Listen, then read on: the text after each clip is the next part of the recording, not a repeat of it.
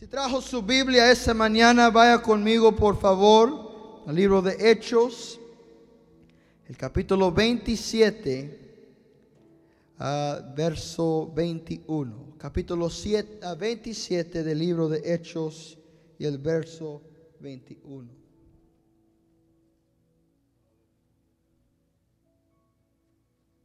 Gloria a Dios, gloria a Dios. Estamos hablando estos uh, últimos uh, semanas sobre el poder del el sí. Y hemos visto que la palabra del Señor nos enseña a que nuestro sí sea sí y nuestro no, no. ¿Cuántos están de acuerdo con eso? Esa es la palabra de Dios. Pero esta mañana vamos a ver que no solamente hay un sí de nuestra parte, pero también está el sí de Dios. ¿Cuántos creen en el sí de Dios? Cuando Dios dice sí, nadie puede decir no. Cuando Dios dice que Él va a hacer algo, nadie lo puede detener. ¿Cuántos le creen a Dios esta mañana? Y tenemos la escena de nuestro amado apóstol Pablo, el cual se encuentra en el capítulo 27 de Hechos en un naufrago en el mar. Dice la palabra del Señor, Hechos capítulo 27, verso 21. Entonces Pablo, como hacía ya mucho que no comíamos, puesto en pie en medio de ellos, dijo, habría sido, por cierto, conveniente, oh varones, haberme oído y no zarpar de, eh, de Creta tan solo para recibir este prejuicio y pérdida. Pero ahora os exhorto a tener buen ánimo, pues no habrá ninguna pérdida de vida entre vosotros, sino solamente de la nave. Porque esta noche ha estado conmigo el ángel de Dios, de quien soy y a quien sirvo, diciendo, Pablo, no temas, es necesario que compadezcas ante César. Y he aquí Dios te ha concedido todos los que navegan contigo. Por tanto, oh varones, tened buen ánimo porque yo confío en Dios, que será así como se me ha dicho. Oremos, Padre, te damos gracias esta mañana por la bendición de estar en tu casa de oración. Te pedimos ahora, Señor, que hables a nuestro corazón, que hables a nuestras vidas. Estamos, Señor, siempre en necesidad espiritual de este pan de vida. Te pedimos esta mañana que hables a la situación individual de cada una de nuestras vidas y a la vez, Señor, te pedimos que tú unjas mis labios de barro para predicar tu palabra con poder y con denuedo. Te lo pedimos en el nombre de Jesús y el pueblo del Señor dice, amén, amén. Puede tomar su lugar. La vida del apóstol Pablo es una vida bastante Ah, conocida por el pueblo del Señor. Una vida que tuvo alturas muy grandes y también bajeces muy ah, fuertes, muy bajas. La vida del apóstol Pablo ah, se caracteriza con una vida de sufrimiento por la causa de Cristo. Y desde el momento que él fue maravillosamente y poderosamente convertido, en el camino rumbo a Damasco, Dios le dio una promesa al apóstol Pablo. Le habló diciendo que era necesario que él fuera un testigo del poder de Cristo en ah, los lugares de la, ah, del gobierno de Roma. Y le dijo el Señor, tú te pararás delante de reyes. Entonces el transcurso de la vida de Pablo lo lleva a diversas partes, diversas a formas de ministerio. Lo vemos ah, plantando iglesias en muchos lugares y vemos que Dios está bendiciendo su ministerio. Pero sola, sola, todavía sobre de él está esta promesa. Tú vas a predicar delante de reyes. Vas a, ser testigo de nuestro Señor Jesucristo delante de los hombres potentes de tu día. Y hasta ese momento no había aún llegado Pablo a tener esa experiencia pero uh, comenzó a ver la mano de Dios trabajando en su vida para ponerlo delante de reyes. Uh, solamente que la forma que Dios usó no era la forma que yo creo Pablo hubiera escogido. Pablo predicó delante de los grandes reyes de Israel. Predicó también delante de el César en Roma, pero no predicó como un invitado al palacio no uh, entró al palacio como uno que había sido invitado por el rey, algún, algún propósito uh, sagrado del reino, sino que entró padeciendo como un encarcelado en la cárcel de Roma.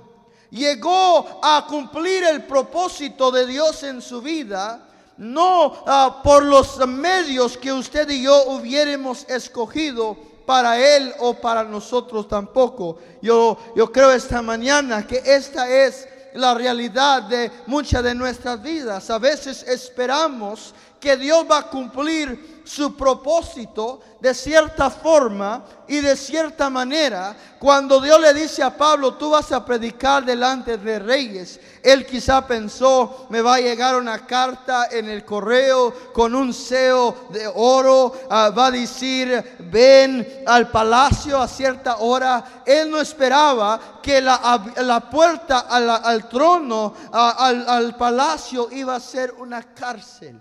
Y hermanos, a veces el camino que Dios lleva parece ser exactamente lo opuesto a lo que Él nos ha prometido. A veces parece ser que Dios nos dice, te voy a llevar a la derecha y nos lleva hacia la izquierda. Y comenzamos a decir, Señor, pero tú dijiste que me ibas a llevar para allá, ¿por qué me llevas para allá? O a veces pensamos, el Señor te dice, te voy a llevar para arriba y comienzas a descender para abajo. Y dices, Señor, pero no entiendo si me ibas a llevar hacia arriba, ¿por qué estoy bajando? ¿Por qué estoy perdiendo terreno? Pero hermanos, esa es la forma que Dios opera. Eh, nunca sus caminos son como nuestros caminos, sino la palabra del Señor dice que sus caminos son más altos que nuestros caminos y, eh, y, que sus pensamientos son más altos que nuestros pensamientos. A veces Dios hace cosas que yo no entiendo. A veces hace cosas de la forma que yo diría, Señor, así no. Pero sin embargo, cuando confiamos en Él, cuando esperamos en su sabiduría, al fin de la jornada daremos cuenta que Él cumplió cada una de sus pa palabras y cada una de sus promesas. ¿Cuántos le creen a Dios esta mañana? Ahora dice la palabra del Señor que Pablo se encuentra en un crucero todo pagado por Roma. Se encuentra en un barco, en un crucero de alta calidad. Es un barco de prisioneros que están siendo llevados hacia Roma. Y mientras él va en este viaje por el mar Mediterráneo, se encuentra aquella nave en un naufrago en el mar. Ahora quizá Pablo diría, Señor, esto no es lo que me prometiste. Señor, esto no es lo que tú me dijiste. Me dijiste que yo iba a predicar en Roma, pero ahora parece ser que voy a morir en este naufrago en el mar. Y esta mañana quizá hay personas aquí que han pasado por esos momentos de crisis en su vida. Cuando el naufrago de su vida ha ocurrido, al momento menos apropiado, al momento cuando menos lo podía resistir y ha llegado dificultad a su vida.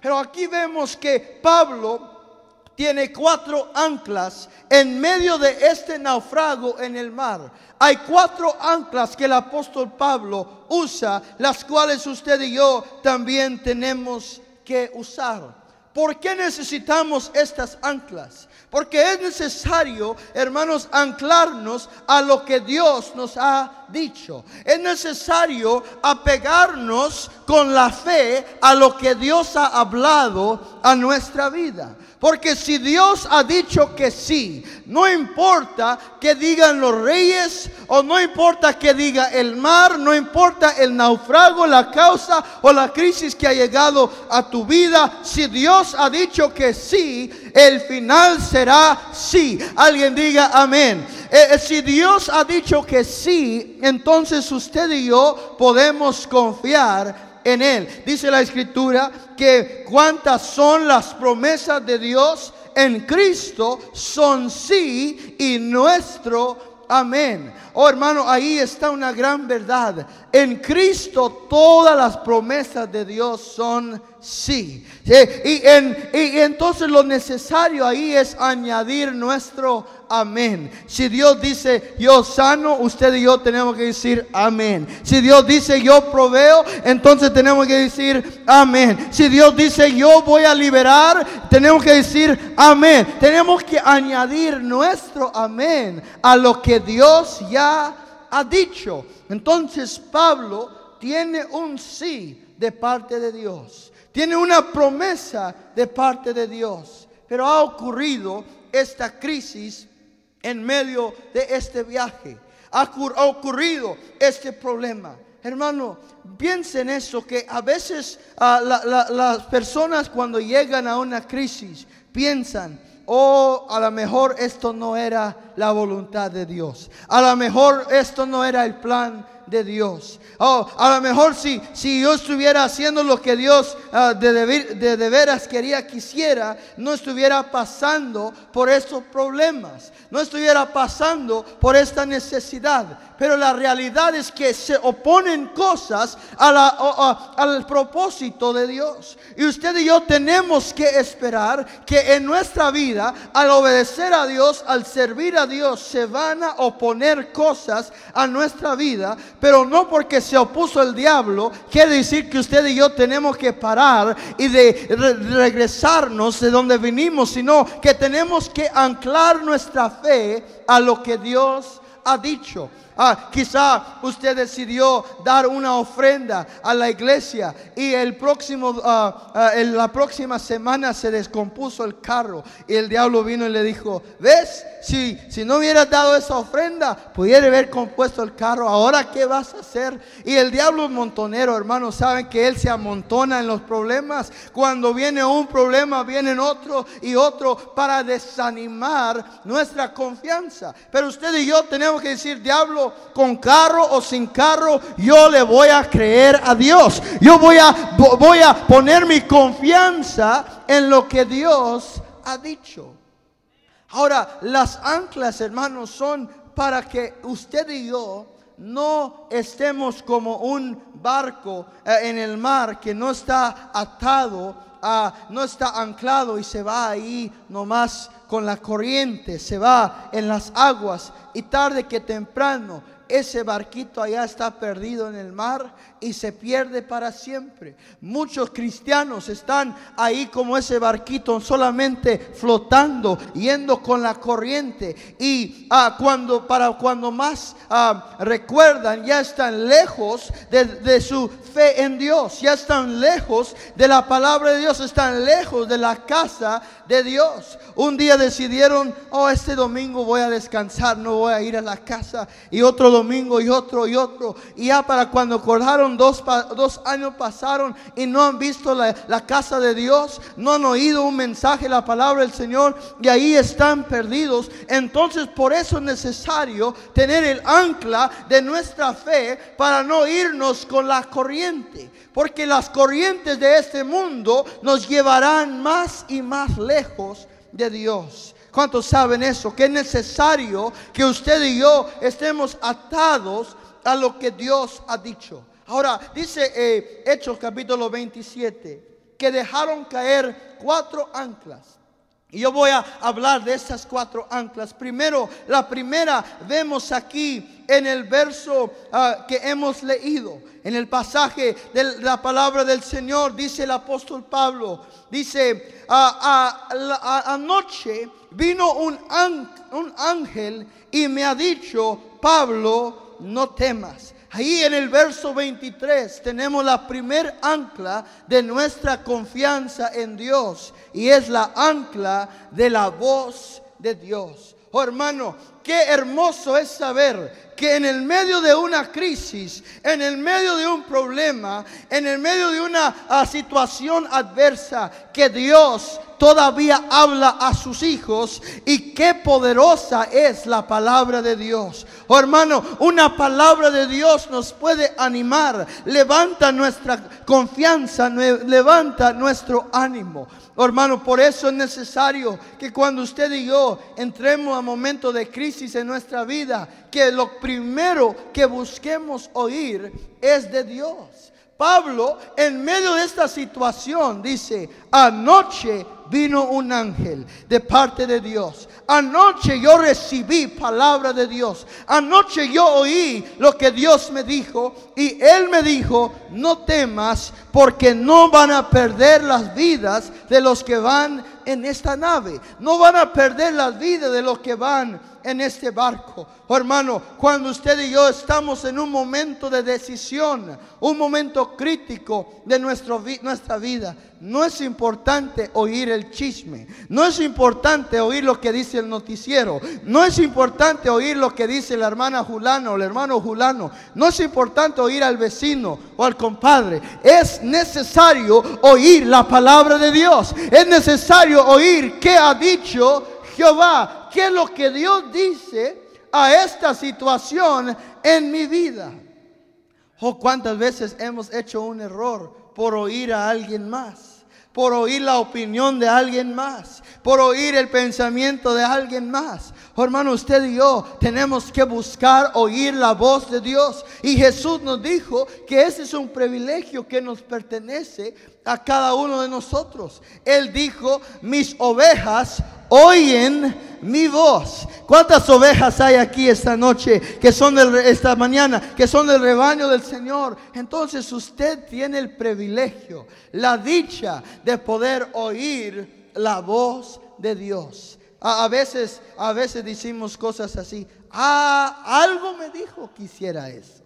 Algo me dijo que, que buscara eso. Algo me dijo que le llamara. Hermano, no era algo. Era Dios el que te estaba diciendo, eso es lo que yo quiero hacer en, este, en, tu vida. Esto es lo que yo te quiero proteger. Quiero evitar problemas en tu vida.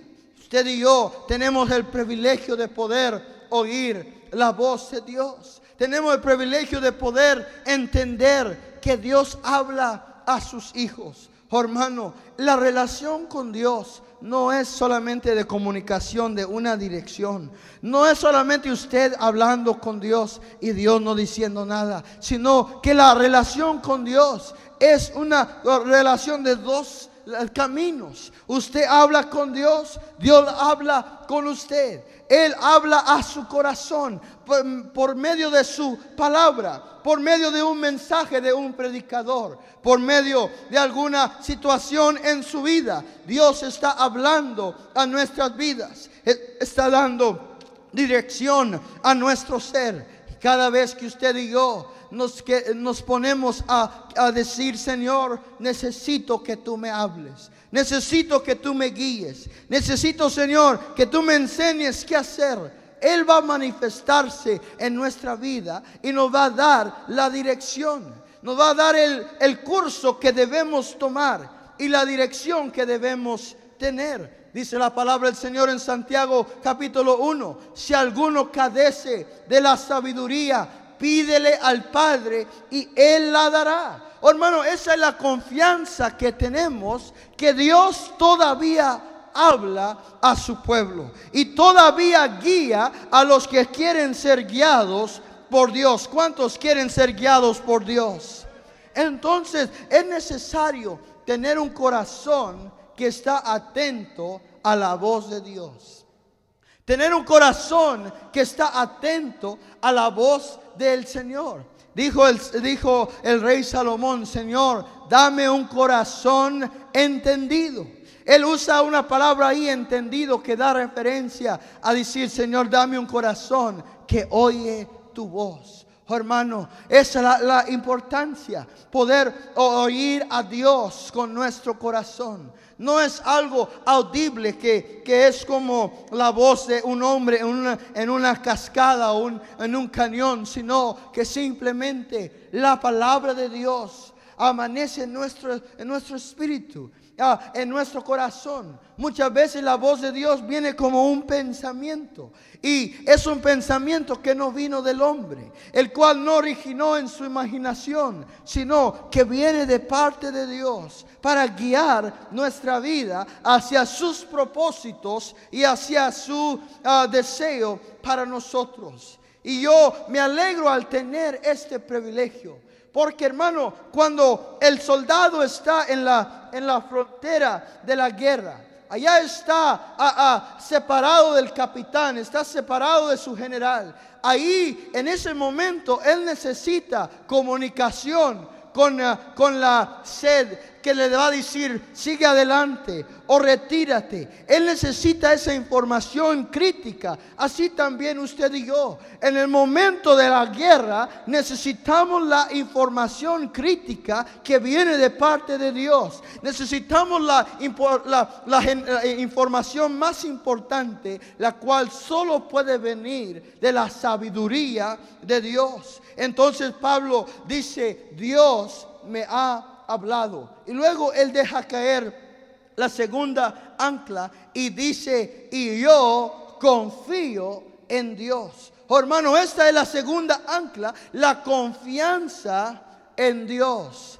¿Qué es, qué es el, ah, ah, ah, la sabiduría o qué es lo, lo bueno? ¿Qué sirve oír la voz de Dios si no le vamos a creer a Dios? ¿Cuántos dicen amén esta mañana? Es necesario no solamente oír su voz, pero también creerle cuando Él habla. Creerle cuando Él ah, dice algo a nuestra vida. Dice Pablo ahí en el verso 25, por tanto, oh varones, ten buen ánimo, porque yo confío en Dios. Oh hermanos, qué palabras tan poderosas para el cristiano poder decir, yo confío en Dios. Dice la palabra del Señor, bendito el hombre cuya confianza no está en el hombre, sino cuya confianza está en Dios. Dice, este hombre será como un árbol sembrado junto a la corriente de agua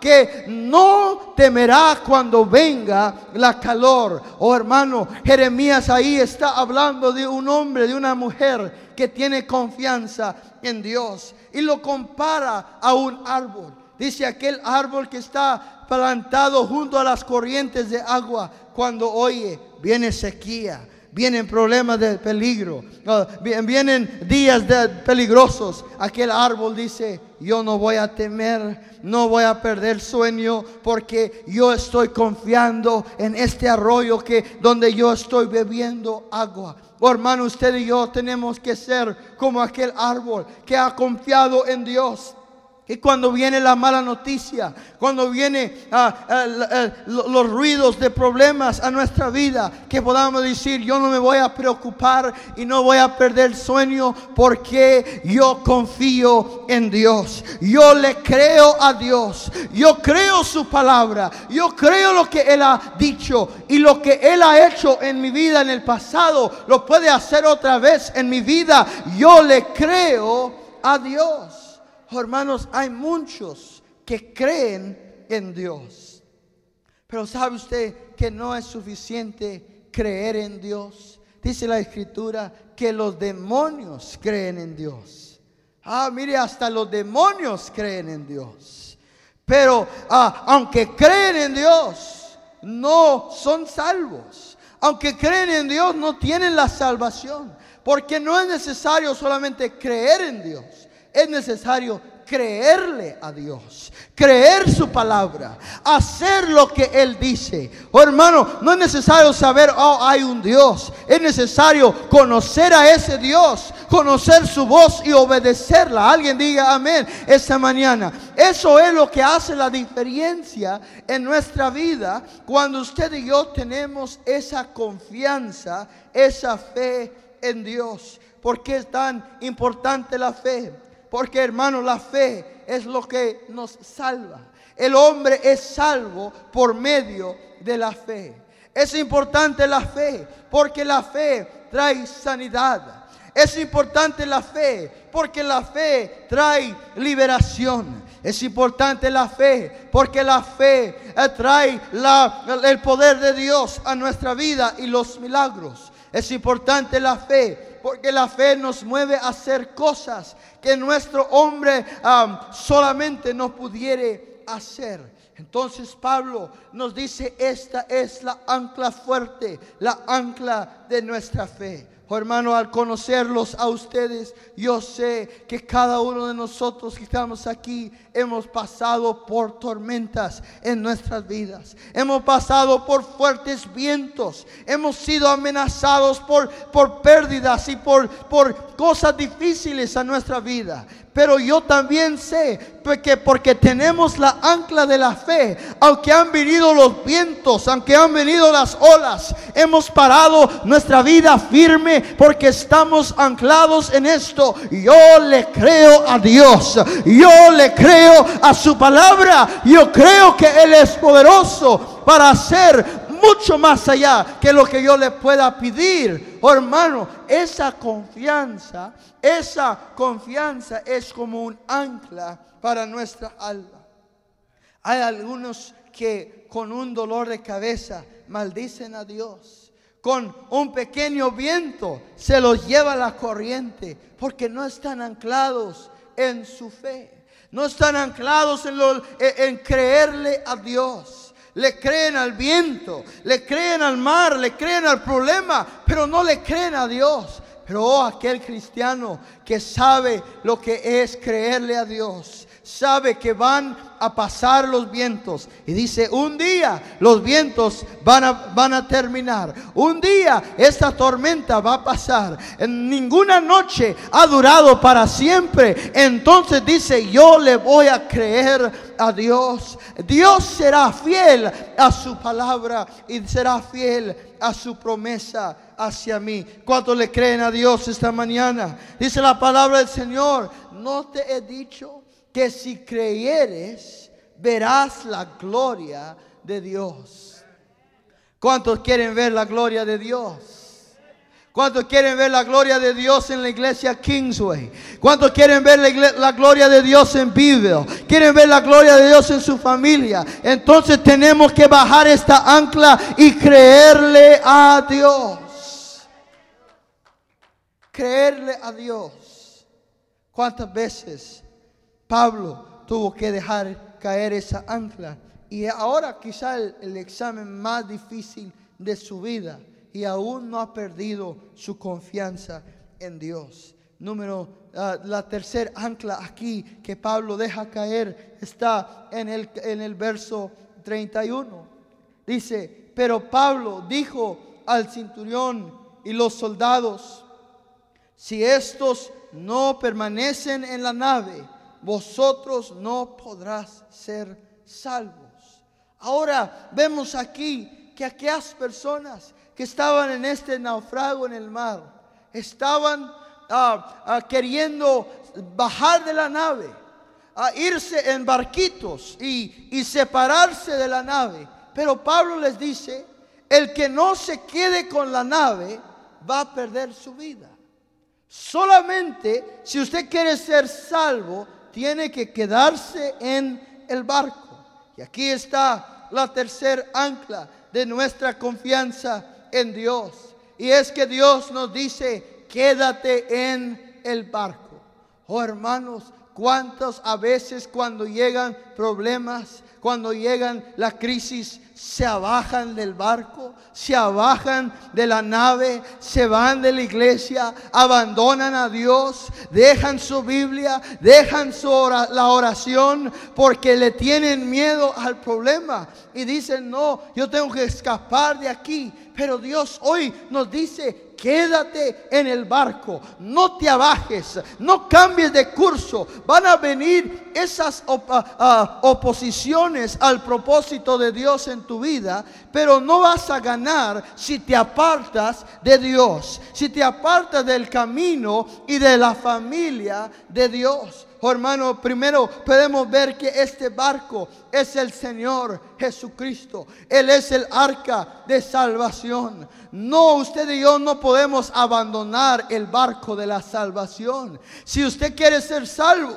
tiene que permanecer en Jesús. Tiene que permanecer en Cristo. No cambie, no cambie el barco. No, no diga, no, yo a lo mejor voy a ir a tratar con otra cosa. No, hermano, usted ya, ya probó lo demás y no le salió bien. Usted encontró a Jesús. Quédese fiel a Jesús. Sea fiel a Dios. Sea fiel al que lo ha salvado y lo ha rescatado. También el barco es la casa de Dios. Es aquí, la casa de Dios es este lugar de la familia de Dios, la iglesia. Oh, hermano, qué tan fácil es abandonar la casa de Dios. Dejar ir esto, este, este compromiso que tenemos uno con el otro. Y muchos han dejado ir la casa de Dios. Han dejado ir este, este lugar de adoración y se han apartado. Algunos dicen, no, yo voy a ver a la iglesia en la televisión, voy a ver al hermano Swagger o a otro predicador ahí, ellos van a ser mi pastor. Pero hermano, usted y yo necesitamos este lugar y nos necesitamos uno al otro. ¿Sabe usted eso? Que nos necesitamos uno al otro. Somos una familia, somos una, un cuerpo y el cuerpo se necesita uno al otro. Yo necesito que usted ore por mí, usted necesita que yo ore por usted, usted necesita la comunión de la hermandad. Y sabe usted hermano que cuando el diablo quiere destruir una familia, quiere destruir una vida, lo primero que él hace es apartarlos de la casa de Dios. Los aparta de la, de, la casa de oración. ¿Por qué? Porque Él sabe que si Él los puede aislar allá a un lado, solito, allá lo tiene, ah, lo tiene ya en su cautividad. Como aquel león que busca separar aquel, aquel venadito de la, de la manada. Lo separa porque teniéndolo solo es más fácil destruirlo. Y así como Satanás vino a Eva cuando ella estaba sola. Ella estaba ahí Ah, eh, eh, sin Adán, vino el enemigo y estando aislada, ahí vino y le, la tentó, la atacó. Entonces usted y yo tenemos que buscar siempre estar en la manada, estar siempre en aquel rebaño de nuestro Señor Jesucristo, estar siempre junto para que el enemigo no pueda venir a separar y a destruirnos. Y podemos decir, yo tengo que orar por mi hermano, tengo que orar por mi hermana, tengo que animarlo cuando está caído. Cuando ellos lloran, yo lloro. Cuando ellos ah, tienen alegría, yo tengo alegría. Porque somos una familia. Quédese en el barco. Quédese en este lugar de seguridad. O algunos dicen, no, pastor, es que allá en la iglesia hay muchos hipócritas. Y yo digo, pues véngase que es uno más. A, cabo, usted tampoco es perfecto, ¿no? Que allá, allá en la iglesia nadie es perfecto. Pues véngase con, con nosotros. Aquí vamos todos en este camino, en esta jornada hacia el cielo. Nadie es perfecto, pero Cristo es nuestro perfecto Salvador. Y Él es el que está obrando y operando en nuestra vida. ¿Cuánto le dan gracias a Dios por su casa? Por su pueblo. Qué bendición es ser parte del pueblo de Dios. Ser parte de la casa de Dios. Y esta mañana el Señor nos dice, quédense en la nave. Busquen la casa de Dios. Este año busca la casa de Dios. Como nada más en tu vida, busca estar donde está Dios hablando a nuestra vida. ¿Sabe usted que cada semana Dios va a hablar desde este púlpito a nuestras vidas? Y qué triste sería no oír lo que Dios está diciendo, no escuchar lo que Dios tiene para nuestra vida. Hermano, aquí está ah, la, la bendición. Y luego la ancla número cuatro. Y esta quizá es para mí la más curiosa porque dice el apóstol Pablo, aquí están en esta crisis, están en este problema, están en este, en este naufrago en el mar. Y dice el apóstol Pablo, cuando comenzó a amanecer, Pablo exhortaba a todos que comiesen, diciendo, este es el decimocuarto día que veláis y permanecéis en ayuno sin comer nada. Por tanto os ruego que comáis por vuestra salud. Ahora dice Pablo, ahora es tiempo de comer.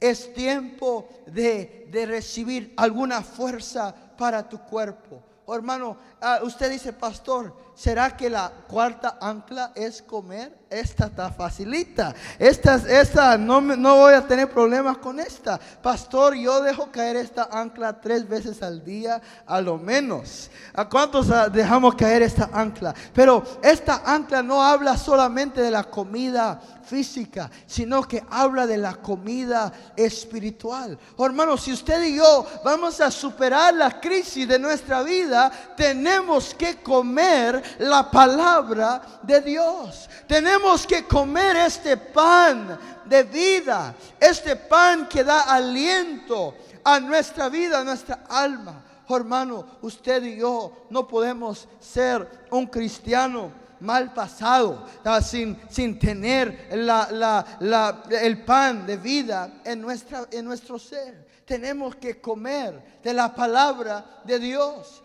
Porque el que no come se debilita. El que no come comienza a decaer. Y, e, e, ese momento de crisis, cuando usted y yo hemos estado eh, en, una, en un funeral o en un momento de, de pérdida de un ser querido, siempre yo he, visto que siempre, aunque estamos de luto, aunque hemos perdido a papá o a mamá o a un tío, una tía o algún ser querido, que siempre después del, funeral vamos a comer. ¿Cuántos saben que sí? Así somos todos. No, no comenzamos a ayunar, sino que comenzamos a comer. ¿Por qué? Porque ahí comenzamos a reponer fuerza, comenzamos a platicar a hablar, a tener ánimo en nuestro ser. Y esas comidas son, son muy valorosas para nosotros. Así también es la palabra de Dios. Y cuando usted ha pasado por esa crisis en su vida, ese momento,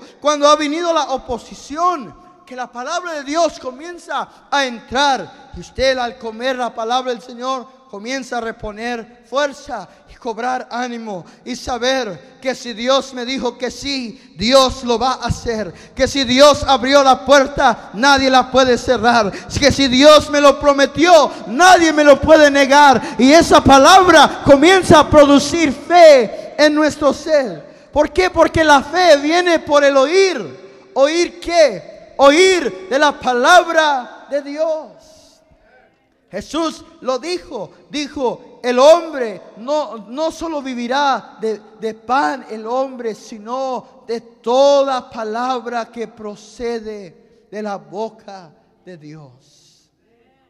Oh hermano, el comer de la palabra de Dios es una ancla para nuestras, nuestro ser, porque cuando usted come, mire, cuando usted come está fortaleciendo su vida para hoy y para mañana está fortaleciendo su vida para los momentos que vienen a su vida. Y esta mañana yo le quiero amonestar, quiero animarlo, que le diga que sí a Dios, que diga, Señor, yo te creo a ti. Y yo voy a creerte a ti hasta que se cumpla tu propósito en mi vida. Que podamos decir, Señor, no lo hiciste como yo quería. No, no, eh, no tomaste la ruta o el, el camino que yo hubiera escogido, pero te creo a ti. Confío en ti, espero en ti. Y quiero oír tu voz.